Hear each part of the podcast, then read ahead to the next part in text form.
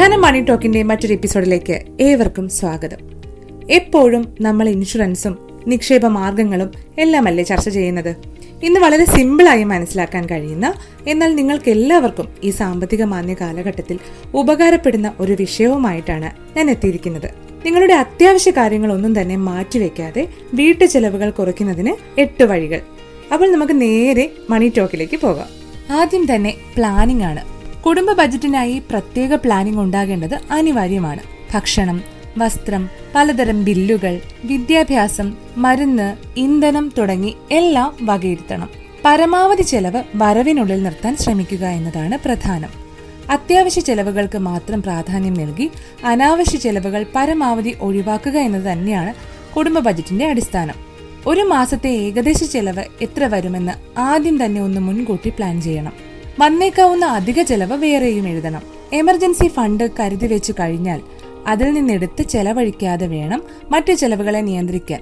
ഒരു മാസം കഴിയുമ്പോൾ ചെലവായ തുകയും മുൻകൂട്ടി പ്ലാൻ ചെയ്ത തുകയും തമ്മിൽ താരതമ്യം ചെയ്ത് നോക്കുക.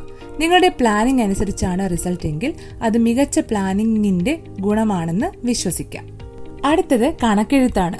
ദിവസേനയുള്ള ചെലവുകൾ എഴുതി വെക്കുന്നത് സാമ്പത്തിക ആസൂത്രണത്തിന്റെ അടിത്തറയാണ്. മാസാവസാനം കൂട്ടി നോക്കുമ്പോൾ കൃത്യമായ കണക്കറിയാൻ ഇത് സഹായിക്കും. ചിട്ടി ഫണ്ട് പോലുള്ള ചെറിയ സമ്പാദ്യ പദ്ധതികളിൽ ചേരുന്നത് പെട്ടെന്നുള്ള സാമ്പത്തിക അത്യാവശ്യങ്ങൾക്ക് ഉപകാരപ്പെടും. ഭാര്യയ്ക്കും ഭർത്താവിനും ജോലിയുള്ളവരാണെങ്കിൽ വരുമാനം പങ്കിട്ടെടുക്കാം.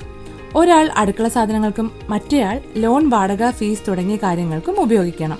അല്ലെങ്കിൽ ഒരാളുടെ വരുമാനം ചെലവ് മറ്റൊരാളുടെ വരുമാനം സമ്പാദ്യം എന്ന രീതിയിൽ നീക്കിവെക്കുക. ഒരു മാസത്തെ ചെലവ് മറ്റൊരു മാസത്തേക്കാൾ കൂടുതലായാൽ എവിടെയാണ് പണം ചോർന്നതെന്ന് കൃത്യമായി മനസ്സിലാക്കാൻ ഈ രീതി നിങ്ങളെ സഹായിക്കും. അടുക്കളയിൽ നിന്ന് നമുക്ക് എങ്ങനെ ചെലവ് ചുരുക്കി തുടങ്ങാമെന്ന് ഇനി പറയാം. പാചകവാതകം പോലുള്ളവ ഉപയോഗിക്കുമ്പോൾ പരമാവധി ഇന്ധനക്ഷമത ഉറപ്പാക്കുക. വീട്ടിലേക്ക് ആവശ്യമായ പലചരക്കുകളും മറ്റു സാധനങ്ങളും ഒരു മാസത്തേക്കുള്ളത് ഒരുമിച്ച് വാങ്ങുക. വീട്ടിലൊരു അടുക്കള തോട്ടമുണ്ടെങ്കിൽ പച്ചക്കറിയുടെ കാര്യത്തിലും വേവലാതി വേണ്ട. മീനും ഇറച്ചിയും സ്ഥിരമായി വാങ്ങുന്നവർ അതിലൊരു ചെറിയ മാറ്റം വരുത്തിയാൽ തന്നെ വലിയൊരു തുക ലാഭിക്കാം. ആഴ്ചയിൽ എല്ലാ ദിവസവും ഇത് വാങ്ങുന്നവർ ആഴ്ചയിൽ രണ്ടോ മൂന്നോ ദിവസമായി ഇത് ചുരുക്കുക. ആരോഗ്യവും ലഭിക്കും. കൊറോണ കാലത്തെ കണ്ടുപഠിക്കാം. വീട്ടിലിരുന്നപ്പോൾ വീട്ടിലെ ഭക്ഷണം മാത്രം കഴിക്കാൻ കുടുംബത്തിലെ എല്ലാവരും നിർബന്ധിതരായിരുന്നു.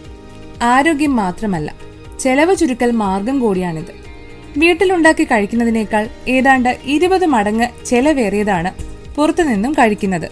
അതിനാൽ തന്നെ ഇത് കുറച്ച് കുറയ്ക്കുന്നത് നിങ്ങളുടെ ചെലവും കുറയ്ക്കും. കുടുംബത്തെയും ബജറ്റ് പഠിപ്പിക്കാം എന്നതാണ് അടുത്ത മാർഗം. കുടുംബ ബജറ്റ് തയ്യാറാക്കുമ്പോൾ വരവ് ചെലവ് കണക്കുകളെക്കുറിച്ച് വീട്ടിലുള്ളവരെ എല്ലാവരെയും പറഞ്ഞ് ബോധ്യപ്പെടുത്തുക. കുട്ടികളെ കൂടി വീട്ടു ചെലവുകൾ കുറയ്ക്കുന്നതിന്റെ ആവശ്യകതയെക്കുറിച്ച് പറയുക. കുട്ടികളിൽ ചെറുപ്പത്തിലെ സമ്പാദ്യശീലം പഠിപ്പിക്കുക. എന്ന് കരുതി അവരുടെ ആവശ്യങ്ങൾ നിറവേറ്റി കൊടുക്കാതെ ഇരിക്കരുത്. കുട്ടികളുടെ ആവശ്യങ്ങൾ ന്യായമായത് മാത്രം സാധിച്ചു കൊടുക്കുക. അടുത്തത് ഓൺലൈൻ വാങ്ങൽ കുറയ്ക്കുക എന്നതാണ്. വീട്ടിലിരുന്നാലും പലർക്കും ചെലവ് കുറയ്ക്കാൻ സാധ്യമായിരുന്നില്ല. പ്രധാന കാരണം ഓൺലൈൻ ഷോപ്പിംഗ് തന്നെയായിരുന്നു എന്നത് ഈ രംഗത്തെ ബ്രാൻഡുകളുടെ വിൽപ്പന വരുമാനം കൂടിയത് പരിശോധിച്ചാൽ മതിയാകും. ഷോപ്പിംഗിനും മറ്റും അധികം തുക ചെലവാകുന്നത് ബജറ്റിന്റെ താളം തെറ്റിച്ചേക്കാം. ഇപ്പോൾ വേണ്ടത് വേണ്ടാത്തത് പിന്നീട് ചെയ്യാവുന്നത് എന്നിങ്ങനെ പലതും ലിസ്റ്റ് ചെയ്താൽ ഈ പ്രശ്നം ഒഴിവാക്കാം. അടുത്തത് വിലക്കുറവ് പ്രയോജനപ്പെടുത്തുക എന്നതാണ്. ഓൺലൈൻ ഷോപ്പിംഗ് നടത്തുമ്പോഴും നേരിട്ട് കടകളിൽ പോയി വാങ്ങുമ്പോഴും വിലക്കുറവുകൾ പരമാവധി പ്രയോജനപ്പെടുത്തുക. ഓൺലൈൻ സ്റ്റോറുകളിൽ വൈവിധ്യമാർന്ന ഉൽപ്പന്നങ്ങളുടെ നിരക്ക് പരിശോധിക്കുക. നിങ്ങൾ വാങ്ങാൻ ഉദ്ദേശിക്കുന്ന ഉൽപ്പന്നം അത് അത്യാവശ്യമുള്ളതെങ്കിൽ അല്പം കാത്തിരിക്കുക. ആഘോഷ ദിവസങ്ങളിൽ പ്രത്യേക ഓഫറുകളും ഡിസ്കൗണ്ടുകളും ലഭ്യമാകാറുണ്ട്. ഇത് പ്രയോജനപ്പെടുത്താം. ബജറ്റ് റിവ്യൂ ചെയ്യുക എന്നതാണ് ഏറ്റവും സുപ്രധാനമായതും അവസാനത്തേതുമായ നമ്മുടെ പോയിന്റ്. ബജറ്റ് തയ്യാറാക്കുന്നതും പുനഃപരിശോധന നടത്തേണ്ടതും കൃത്യമായ സമയത്തായിരിക്കണം. ആഴ്ചയിലോ മാസത്തിലോ വർഷത്തിലോ വരുമാനമനുസരിച്ചുള്ള ബജറ്റ് ഒരുക്കാം. ആഴ്ചയിലോ മാസത്തിലോ നിങ്ങൾക്ക് എത്ര വരുമാനം കിട്ടുന്നുണ്ടെന്ന് കണ്ടെത്താം. ഇതിനൊപ്പം മറ്റു രീതിയിൽ കിട്ടുന്ന വരുമാനം ബോണസ് ഷെയറിൽ നിന്നോ ബാങ്കിലെ നിക്ഷേപങ്ങളുടെ പലിശയായോ ലഭിക്കുന്നതും ഉൾപ്പെടുത്തണം. ഇടയ്ക്കിടെ ബജറ്റ് പുതുക്കാനും മറക്കരുത്. പ്രത്യേകിച്ച് സാഹചര്യങ്ങൾ മാറുമ്പോൾ. പുതിയ ചെലവുകളോ വരുമാനമോ ഉണ്ടാക്കുമ്പോൾ അതുകൂടി ബജറ്റിലേക്ക് ഉൾപ്പെടുത്തുക. ഇതോടെ ഇന്നത്തെ ധനം മണി ടോക്ക് പൂർണമാകുകയാണ്. മണി ടോക്കിനെ കുറിച്ചുള്ള നിങ്ങളുടെ അഭിപ്രായങ്ങളും നിർദ്ദേശങ്ങളും കമന്റായി അറിയിക്കുക. ഷെയർ ചെയ്യാനും മറക്കരുത്. This is Rakhi Parvathy signing off നന്ദി.